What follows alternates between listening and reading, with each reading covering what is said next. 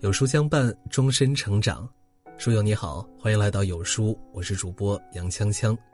今天为你分享的文章来自于每晚一卷书。奥运会两张运动员对比照刷屏，看一个人的格局，就看他得意时的样子。最近看东京奥运会，有两个细节让我印象深刻。一个是在七月二十四日，中国选手侯智慧获得东京奥运会女子举重四十九公斤级冠军。为中国队拿下了第二枚金牌。站在领奖台上时，国歌响起，侯智慧立即放下手中的花束，向国旗行注目礼。随后，在与银牌、铜牌得主拍合影的时候，他更是主动邀请另外两位选手一起站上冠军的领奖台。另外一个是在七月二十六日，乒乓球混双项目决赛，日本选手伊藤美诚和水谷隼。以四比三的比分险胜中国队。比赛结束之后，本该双方互相致意，但是伊藤美惠却因为赢了比赛，满脸神色傲慢轻浮，压也压不住。网友纷纷评论：“真是没有对比就没有伤害，我们输了比赛，他们却输了格局。”在此之前，伊藤美诚还曾公开说：“如果说中国选手的实力有一百分，就算我只有二十分，也有可能赢。”只要在精神上击垮他们，两相对比，高下立现。同样是赢了比赛，侯智慧赢得比赛后谦卑有礼，为人称道；而伊藤美诚傲慢无礼，被细节败光人品。看到这两个截然不同的胜利姿势，我明白了一个人的格局有多大，就看他得意时的样子。心理学家菲利普·金巴多提出了一个路西法效应。指的是在特定情境或氛围的影响下，人的性格、思维和行为都会表现出不可思议的一面。特别是人站在高处时，最容易得意忘形，露出傲慢无礼的嘴脸。看清一个人最好的方法，就是看他得意时的样子。知乎网友刘俊曾讲过一件往事：有一年水灾一演，仓促搭台排练。某当红大牌男歌星一定要主办方提供单独的休息间，可当时那个场地真没法提供。主办方一再解释，他依旧不依不饶。一怒之下，男星一脚踹开了一个房间的门，但是他的脸立马红了。只见房间里，刘德华和一帮志愿者正蹲在地上吃盒饭，里面连一张椅子都没有。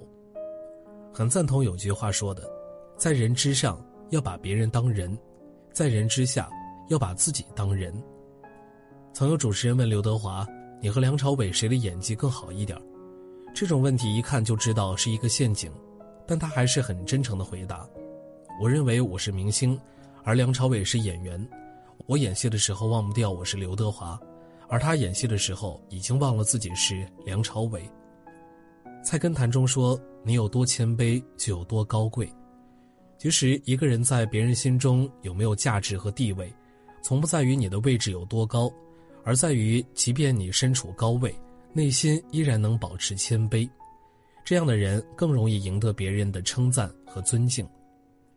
狄鸿琛在《大智慧》中说：“一个境界低的人说不出高远的话，一个格局小的人说不出大气的话。”美剧《破产姐妹》中，麦克斯是一个从小。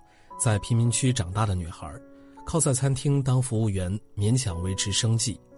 她有一个梦想，是和闺蜜凯若琳开一家甜品店。但这个梦想在她遇到她男朋友迪克后改变了。迪克是一个超级富二代，给了她一百万，想让她体验一下有钱的感觉。一夜之间变富有的 Max 开始变得飘飘然。一次，餐厅老板教他干活，他直接脱下了服务员的制服，说。老娘现在有一百万了，为什么还要当服务员？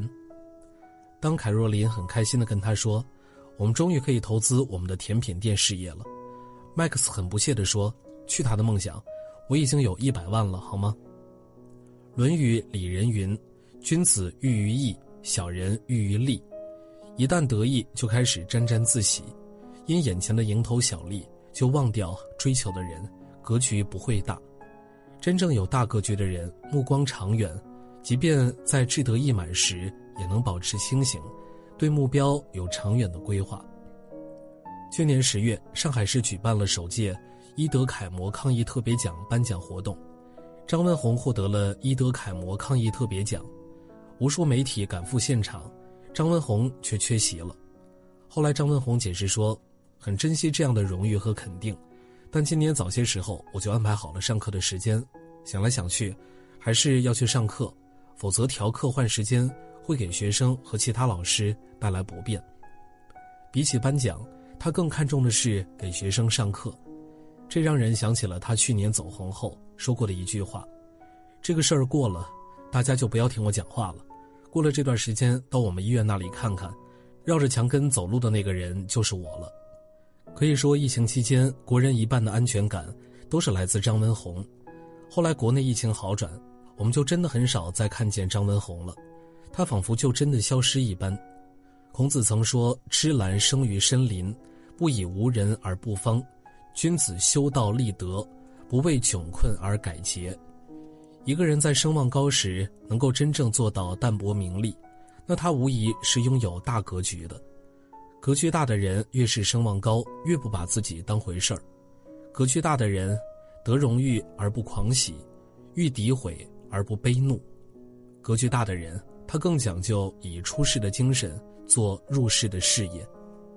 前几天看到豆瓣网友不准叹气分享了一场被称作中国队有史以来最碾压也是最温柔的比赛。二零一九年军运会乒乓球混双比赛中，中国选手周雨和孙铭阳对阵斯里兰卡选手。斯里兰卡，一个从内战中恢复没几年的国家，参赛队员大多没经历过什么系统的训练，但他们在明知中国乒乓球实力的前提下，还是义无反顾地参加了比赛。这让我想起了这样一句话：“他跋涉千里不是为了夺冠，而是为了证明他们国家存在。”这场比赛毫无悬念，斯里兰卡输了，但却让人由衷的佩服他们迎战的精神。而中国队也用实际行动诠释了什么叫友谊第一，比赛第二。尽管实力悬殊，但中国选手没有嘲讽，没有讥笑，认真的完成了一场比赛。也因为实力悬殊。中国选手始终打得小心翼翼、温柔至极，一个暴扣都不舍得给。期间，两人多次交换眼神，准备悄悄给对方让球。即使面对实力弱小的对手，也要给予最大的尊重。这就是奥林匹克精神。鲁迅曾说过一句振聋发聩的话：“优胜者固然可敬，但那些落后而仍非跑至终点不止的竞技者，和见了这些竞技者。”而肃然不笑的看客，乃正是中国将来的脊梁。这场比赛让很多中国网友在屏幕前纷纷泪目。我们就是这样奔向星辰大海，面对强者绝不屈服，面对弱者也绝不欺凌。我们的人和国家都没有因为变得强大而欺凌弱小，反而温和和包容。这是中国人骨子里的温良和善意。中国就是我心里。大国应该有的样子。为什么这么多中国人为之感动呢？因为我们也是这样一点点成长起来的。斯里兰卡的选手，不禁让我们想起了中国史上第一个参加奥运会的中国人刘长春，没有金牌却依然是英雄。